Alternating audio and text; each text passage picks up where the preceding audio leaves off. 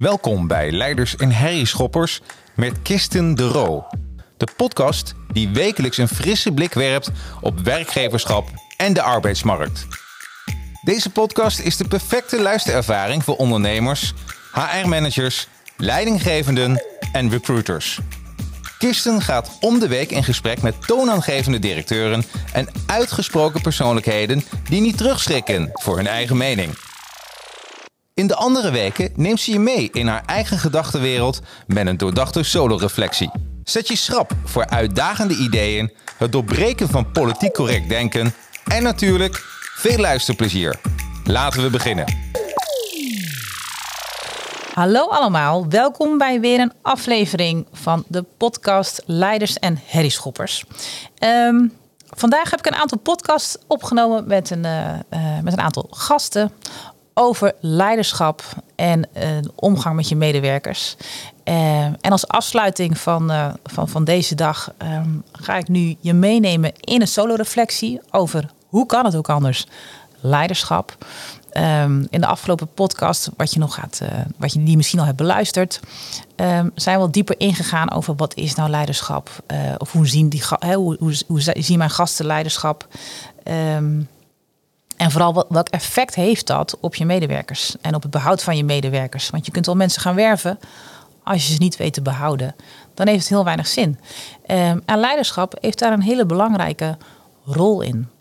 Um, en in deze uh, solo-reflectie neem ik je mee in mijn, in mijn perceptie op leiderschap. Hè. Wat is nou echt goed leiderschap en waaraan kun je het herkennen? En vooral, hoe zie je dat zelf? Zeker als je zelf een leidinggevende rol hebt. Je bent misschien ondernemer of uh, directeur. Uh, of je werkt veel met leidinggevenden. Dan is het ook interessant om mee te nemen. Van hoe kijk je nou zelf naar leiderschap? En hoe zie je dat bij jezelf terug in de praktijk? Um, want uiteindelijk, hoe ik het zie. Hè, er zijn natuurlijk talloze managementboeken geschreven over leiderschap. Het gaat er heel veel over op social media. Um, maar wat betekent het nou in de praktijk? Wat maakt nou iemand een goede leidinggevende? En dat iemand echt leiderschap toont. En het begint met echt oprechte aandacht voor je mensen. En het klinkt heel logisch, maar in de praktijk is het nogal anders. En dan, reageert, dan vaak de waan van de dag. Um, in plaats van dat we nou, regelmatig uit die waan van de dag stappen. En gewoon eens oprechte interesse hebben in hoe het met medewerkers gaat. Um, en voor jezelf is het ook van belang om te weten hoe doe ik dat zelf? Weet je, hoe ga ik om met mijn mensen? Hoe communiceer ik met mijn mensen? Um, want het kan, de manier waarop jij communiceert met je mensen, kan net het verschil zijn of mensen zich echt betrokken voelen, zich gezien voelen, zich onderdeel voelen van de organisatie en met plezier bij je willen werken, of dat ze zich juist verloren voelen, zich niet gezien voelen en al in hun hoofd bezig zijn met een andere baan.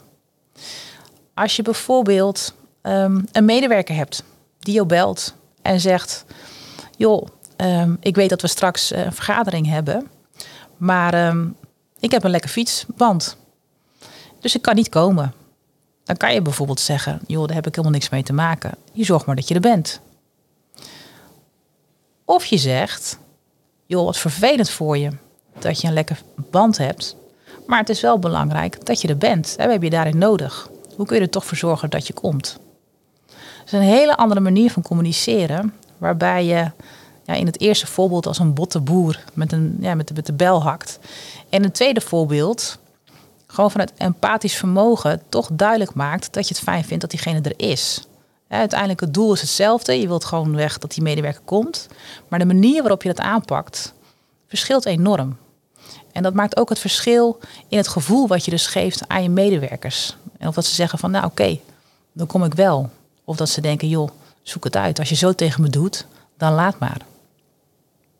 Dus het gaat echt over hoe benader jij je mensen? En op welke manier communiceer je met ze? En heb je oprechte aandacht voor zijn interesse? Een ander voorbeeld daarin is dat stel dat een medewerker zich twee keer ziek heeft of twee keer te laat is gekomen. Nou diegene komt nooit te laat, maar nu komt hij opeens twee keer te laat. Wat doe je dan? Ga je naar die medewerker toe en zeg je dan, joh, wil je er wel voor zorgen dat je volgende keer op tijd bent? Of zeg je, joh, ik ben het helemaal niet gewend van je. Je bent nooit te laat en nu opeens twee keer achter elkaar. Hoe komt het? Vertel eens. En dat nodigt veel meer uit om met die medewerker het gesprek aan te gaan over hoe het komt en wat er misschien, nou, wat er misschien dwars zit hè, of niet. Maar je nodigt uit om met elkaar gesprekken aan te gaan in plaats van dat je het op een botte manier ja, afkapt en alleen maar zegt dat hij de volgende keer op tijd moet komen. Hele simpele voorbeelden, maar die een groot verschil kunnen maken als je het hebt over de manier waarop jij reageert. En misschien denk je nu wel van, nou maar, ik doe dat hartstikke goed. Of ik ben misschien wel wat bot. Ehm, maar ja, dat ervaren mijn medewerkers helemaal niet zo. Goed leiderschap begint bij zelfreflectie. Je moet jezelf goed kennen. Wil je uiteindelijk ook weten hoe je als leidinggevende bent en hoe je overkomt op anderen. En het kan zomaar zo zijn dat het beeld wat je van jezelf hebt heel anders is dan het beeld wat jouw medewerkers van jou hebben. We denken vaak dat het beeld dan met elkaar overeenkomt, maar dat weet je eigenlijk helemaal niet. Tenminste, dat moet je dan vragen aan je medewerkers. En ik wil je eigenlijk uitnodigen ehm, met een volgende oefening. Misschien zit je nou in de auto, misschien ben je nou gewoon ergens aan het luisteren. Ehm, en ehm, ik wil je eigenlijk uitnodigen om na te denken over, ah, hoe zie je jezelf als leidinggevende? En komt dat beeld ook overeen met wat de medewerkers, het beeld wat de medewerkers van jou hebben, hoe zij jouw leiderschap ervaren? Want uiteindelijk kun jij van alles van jezelf daarin vinden. Uiteindelijk gaat het er vooral over hoe ervaren jouw medewerkers dat uh, en wat kun je daar vervolgens mee. Um, wat ik vaak, ik, ik geef uh, uh, ook trainingen aan leidinggevenden en een oefening die nou, ogenschijnlijk helemaal niet moeilijk is, maar wel heel veel informatie geeft, um, is een oefening waar je in gesprek gaat met je medewerkers over hoe ze jouw leiderschap ervaren. Um, en of het dus ook overeenkomt met het beeld wat je zelf hebt.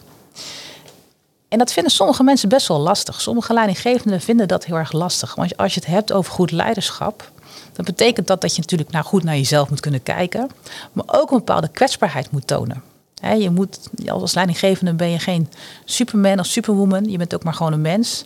Met al je sterke kanten, maar ook wat mindere kanten. Ehm, en, en dat is ook van belang dat je die van jezelf kent. Ehm, maar op het moment als je het aan mensen vraagt en die bijvoorbeeld bevestigen bepaalde kanten van jou, of ze geven bepaalde dingen aan die ze helemaal niet zo prettig vinden, ja, dat, dat voelt niet altijd lekker. Het kan ook een soort gevoel geven alsof je jezelf op de slagbank legt. Maar dat is niet de bedoeling van deze oefening. Een goede leidinggevende die wil zichzelf kennen, die wil weten ehm, wie die is als leidinggevende, maar wil ook vooral weten hoe zijn medewerkers dat ervaren. En wat daarin positief is, maar ook wat, wat, wat misschien wat minder positief is, wat als minder prettig wordt ervaren, zodat je als leidinggevende daarvan kan leren en ook kunt kijken wat kan ik daarin anders doen.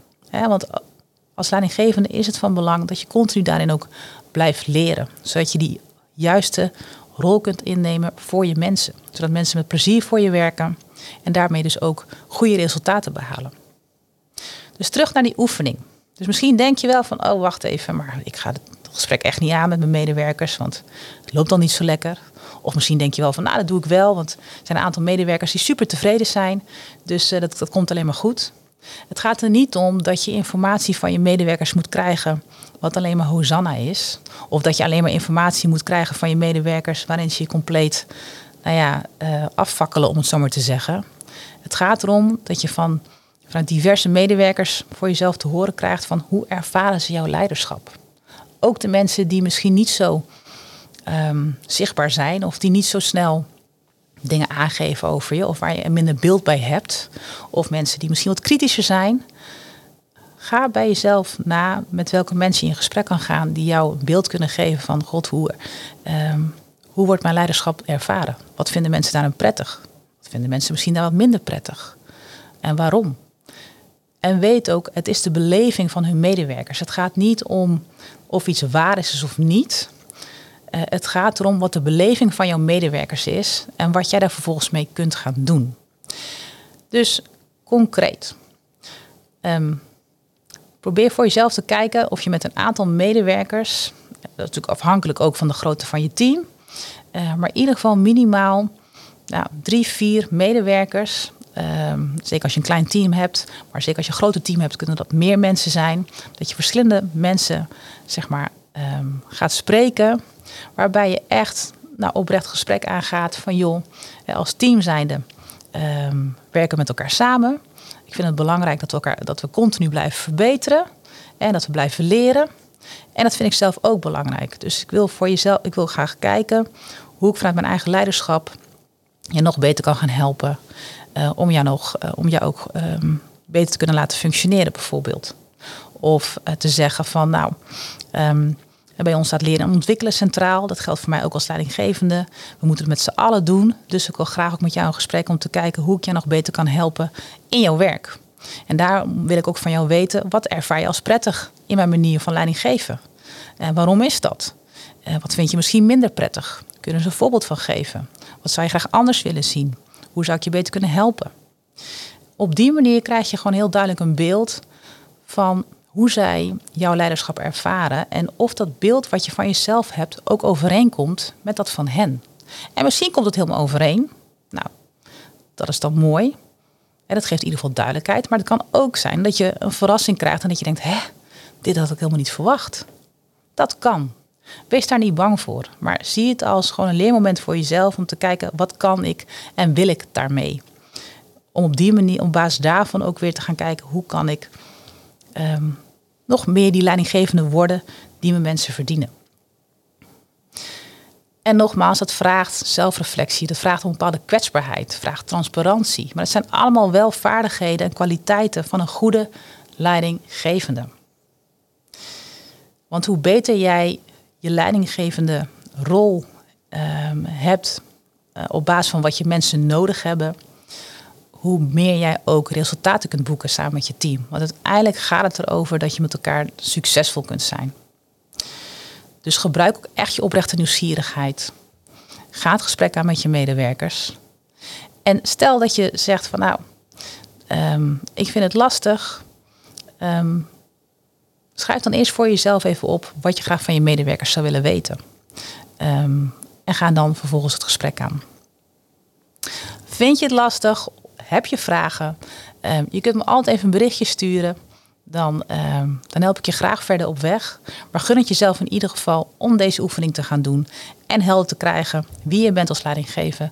En waarin jij nog meer die leidinggevende kan worden voor jouw medewerkers. Oké, tot zover.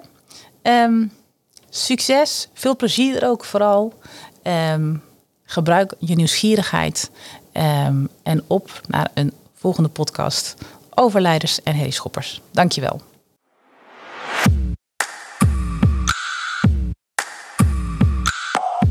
Dankjewel voor het luisteren naar Leiders en Herrieschoppers met Kirsten de Roo.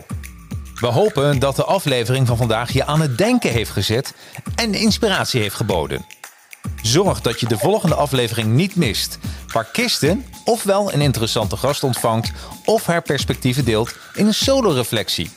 Kon jij deze podcast waarderen? Geef hem dan een review op je favoriete podcast-app.